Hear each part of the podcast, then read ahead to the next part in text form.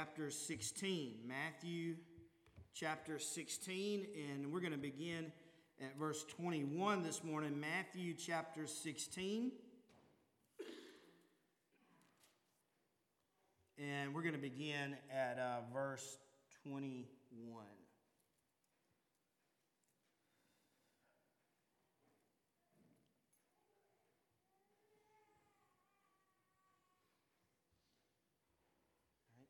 Sure you get there. Matthew chapter 16, verse 21. There's also some uh, sermon notes in the worship folder that will help you follow along with the message uh, this morning. Um,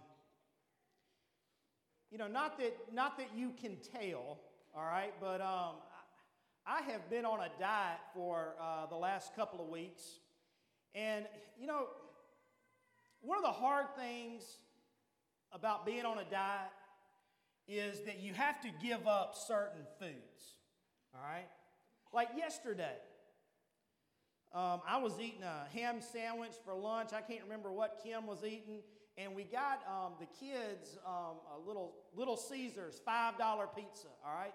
And I'm sitting there eating my ham sandwich, and I'm just like looking at that pizza, all right?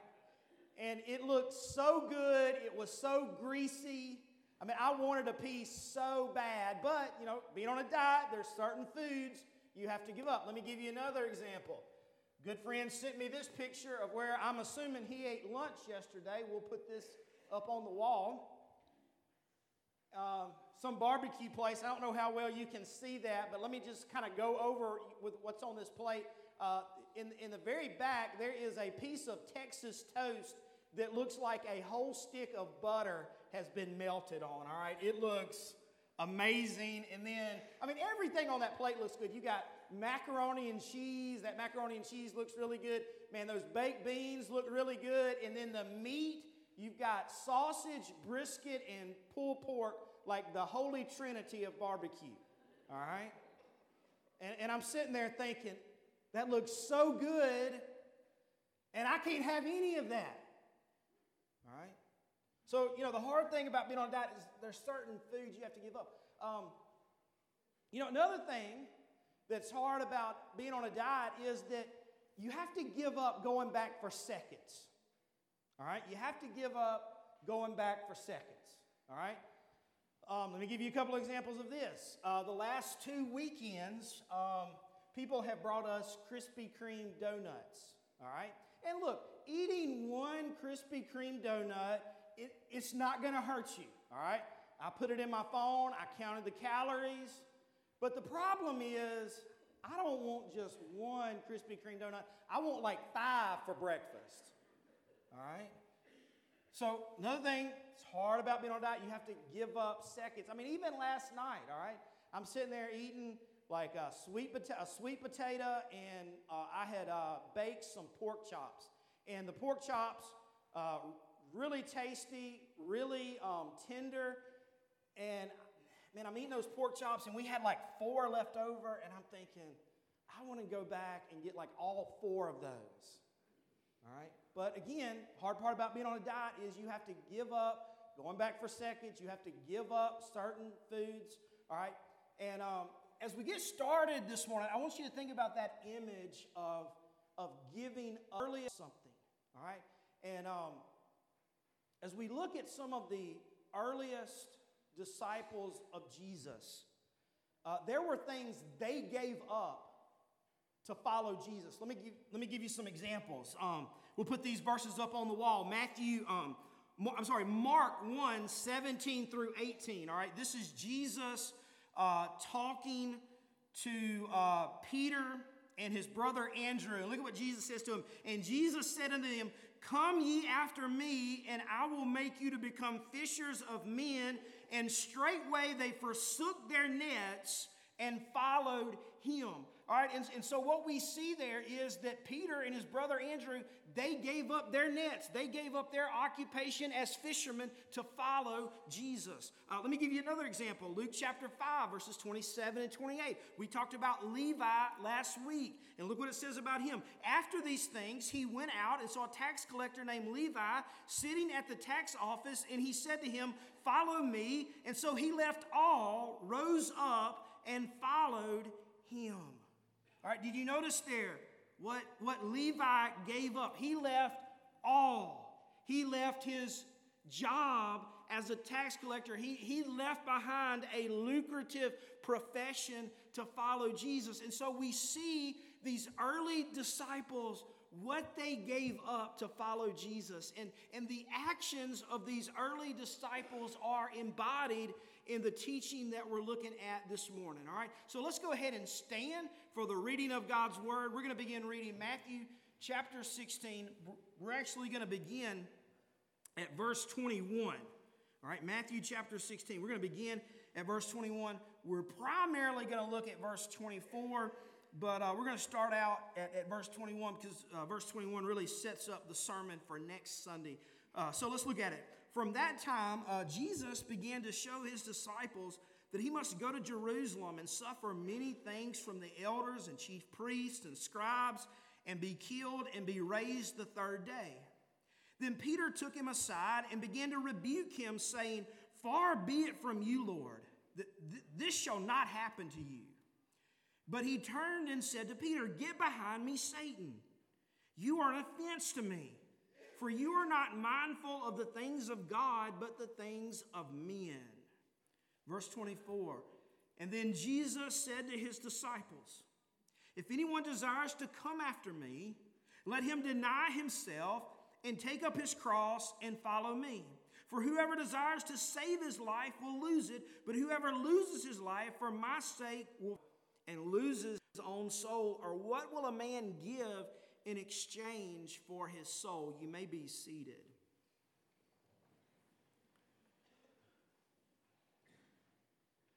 So, uh, we're in the middle of this sermon series uh, entitled Follow Me. And, and here in, in the verses that, that we just looked at, uh, Jesus is laying out the terms for what it means to follow him.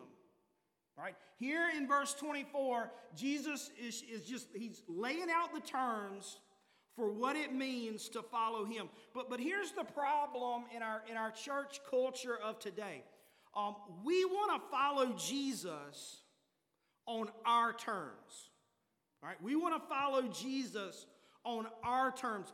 We want to dictate the terms for what it means to follow Jesus. Let me, let me give you some examples of this. You know, in, in, in our minds, we'll say, All right, God, I'll read my Bible and pray like I'm supposed to as long as I have time during the day.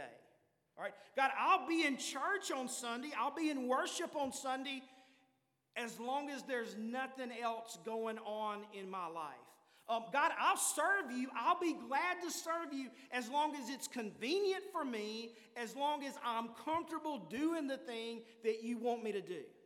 And God, that whole business of telling other people about Jesus, God, that's just not for me. I don't know what, I, I'm not sure what to say. What if I mess it up? And so I'm just going to stay clear of telling people about Jesus. You get the idea.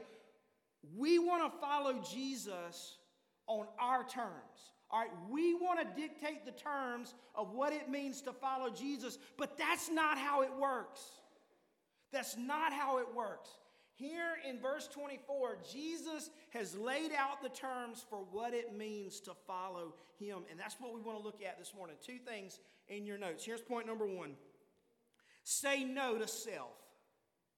All right, point number one say no to self. Make sure you got that in your notes. Point number one say no to self. Right. You know, sometimes as parents, uh, we have to tell our children no. Uh, there's a four year old.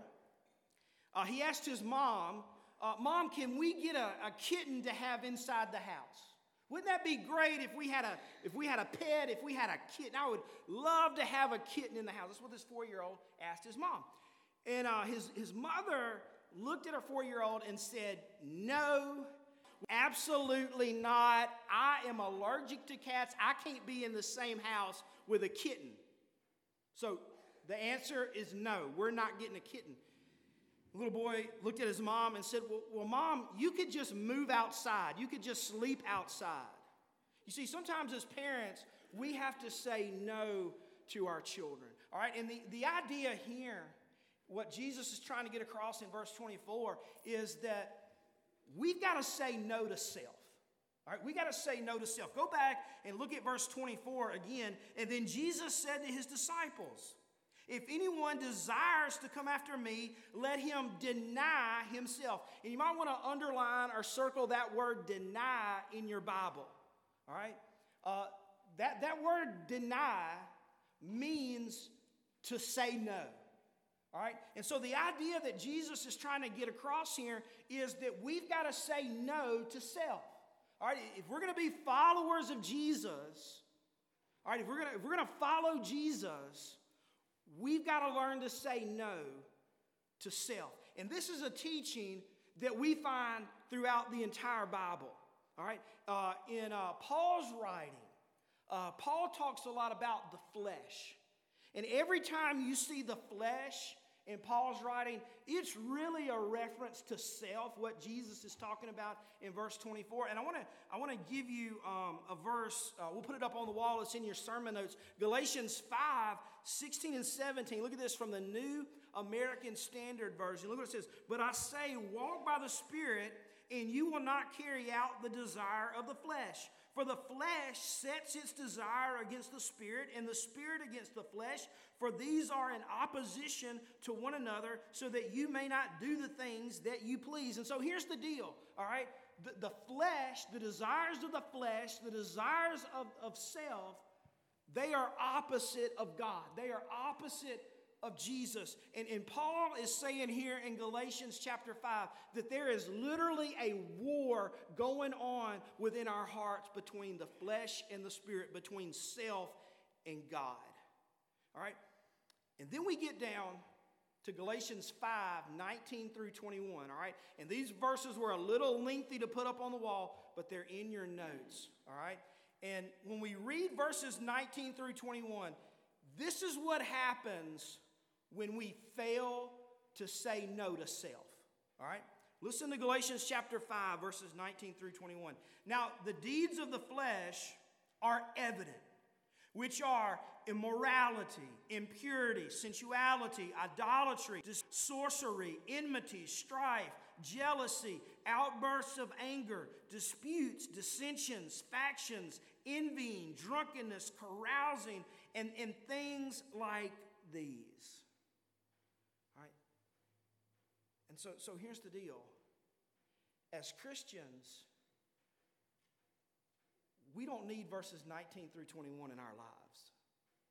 All right, as Christians, as followers of Jesus, we don't need the attitudes and actions of verses 19 through 21 in our lives. All right, and so Jesus is trying to get across to us hey, we've got to say no to the flesh. We've got to say no to self. We got to say no to temptation. We've got to say no to sin. All right? But here's what happens. All right? Too often, instead of saying no to self, we say yes to self. And when we say yes to self, instead of denying self, we end up denying Jesus. All right, and so if we're gonna if we're gonna be followers of Christ, we've got to say no to self. All right, let's move on. Look at point number two. Look at point number two. All right, say yes to Jesus. All right, say yes to Jesus. All right, make sure you have that. Say yes to Jesus. Um, look at verse 24 again. Uh, then Jesus said to his disciples, if anyone desires to come after me, let him deny himself and take up his cross and follow me. And, and, and in verse 24, you might want to underline or um, circle the phrase, take up his cross. You might want to underline that phrase or circle it in your Bibles, take up your cross. Now, look, we, we have a hard time understanding that, that idea of, of taking up our cross. All right, but for the people of Jesus' day, it was a concrete and vivid image. All right, um, in Jesus' day, uh, condemned criminals were forced to carry their own cross. And so in Jesus' day, when you saw someone carrying their cross, you knew you would never see that person again. That person was on a journey of death, or as we would say today, a dead man walking. And uh, of course, the most notable crucifixion in history uh, was Jesus. And, and I want to remind you today that the cross of Jesus um, was not an accident or an afterthought. The Bible makes it very clear that Jesus' death on the cross was part of God's plan for our salvation. Uh, the Bible teaches that Jesus um, was the Lamb of God who was slain before the foundation of the world. Uh, this morning I was, I was reading Acts chapter 2, following along with our um, daily Bible reading plan. And in Acts chapter 2, Peter, he's preaching at Pentecost. And, and he says, Look, Jesus was handed over, he was handed over to die by the determined purpose and foreknowledge of God. You see, when Jesus took up his cross and he died upon that cross, um, Jesus was surrendering to God's plan. Jesus was submitting himself to the will of the Father. Jesus taking up his cross, Jesus was saying yes to God. He was saying yes to the cross. And look, Jesus wants us to do the same thing. He wants us to say yes to Him. And so when the Bible says, take up your cross, it, it's not a reference to a literal cross. All right? Our cross is not a, a wooden beam that we're going to carry to work or to school tomorrow. Our cross is not a, a pendant that we wear around our neck. Our cross is not our mother in law or a toothache. All right, our cross is not the life sentence of being a Mississippi State Bulldog fan, though at times it seems like it is. All right, our cross is not a literal cross, it's symbolic. Remember, the cross was a symbol of death. Um, it was a mean, uh, it was an instrument of execution. It was a means to death. And so when Jesus says, "Take up your cross," he's saying, "Look, you got to surrender to God's plan for your life." When Jesus says, "Take up your cross," he's saying, "Hey, you got to say yes to God." Now, I think deep down, um, you know, we want to say yes to God. But uh, let, let's be honest. We, we struggle with saying yes to God. Um, you know, what if the cost is too great? Um, what if what, what if God wants me to do something that is outside my comfort, comfort zone? Um, what, what if God wants me to do something radical? What, what if God wants me to do something way out there? You know, what if, what if my desires for my life don't match up with the desires that God has for my life? We, we want to say yes to Jesus, but, but we struggle with it. And, and I want to remind you today that this, this idea, take up your cross, there's no room for half hearted commitment. There, there's no room for lukewarmness. All right, there, there's no room for partial devotion. There's no room for following Jesus on our terms. All right? Take up our cross. It's about surrendering our life to Jesus.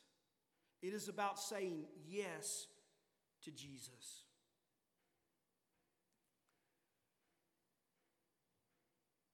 All right, so this teaching in Matthew chapter 16, verse 24. All right, again, Jesus is laying out the terms for what it means to follow him. It's about saying no to self and yes to Jesus. And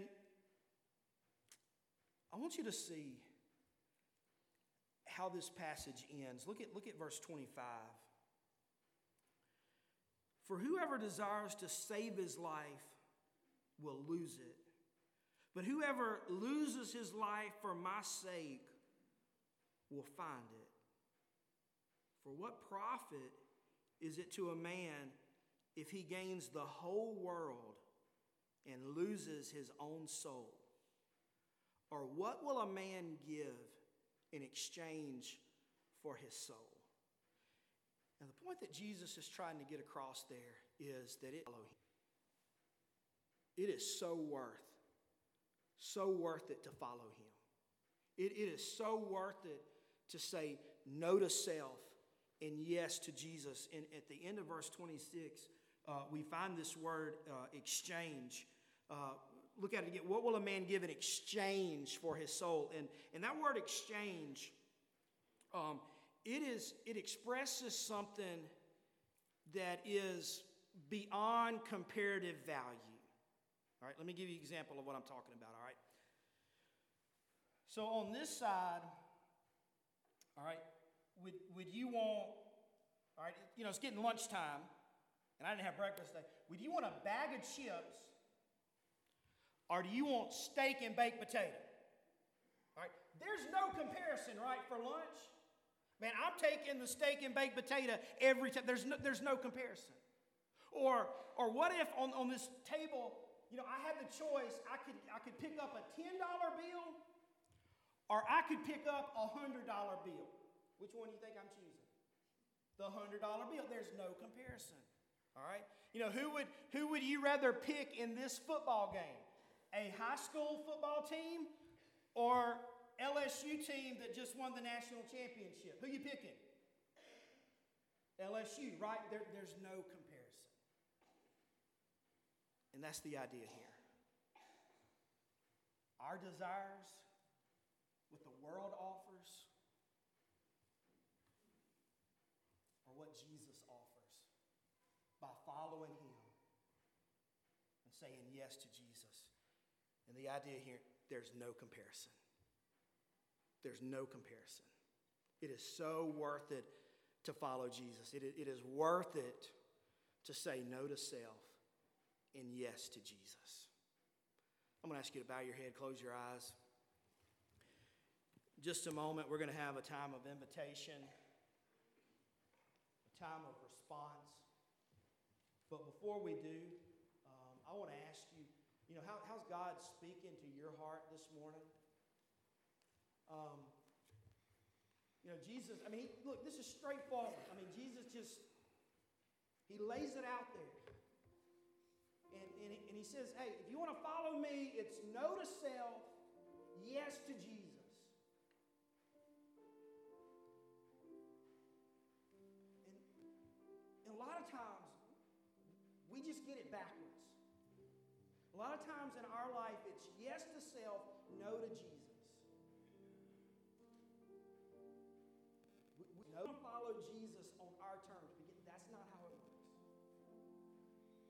No to self, yes to Jesus. Maybe today, you know, you, you've been struggling with saying no to self and yes to Jesus. Maybe you need to come to this altar and pray. Maybe today you need to come make a recommitment of your life. You're gonna, you're gonna follow Jesus wholeheartedly on his terms. Maybe today, you know, you're sitting out there talked about how Jesus took up his cross.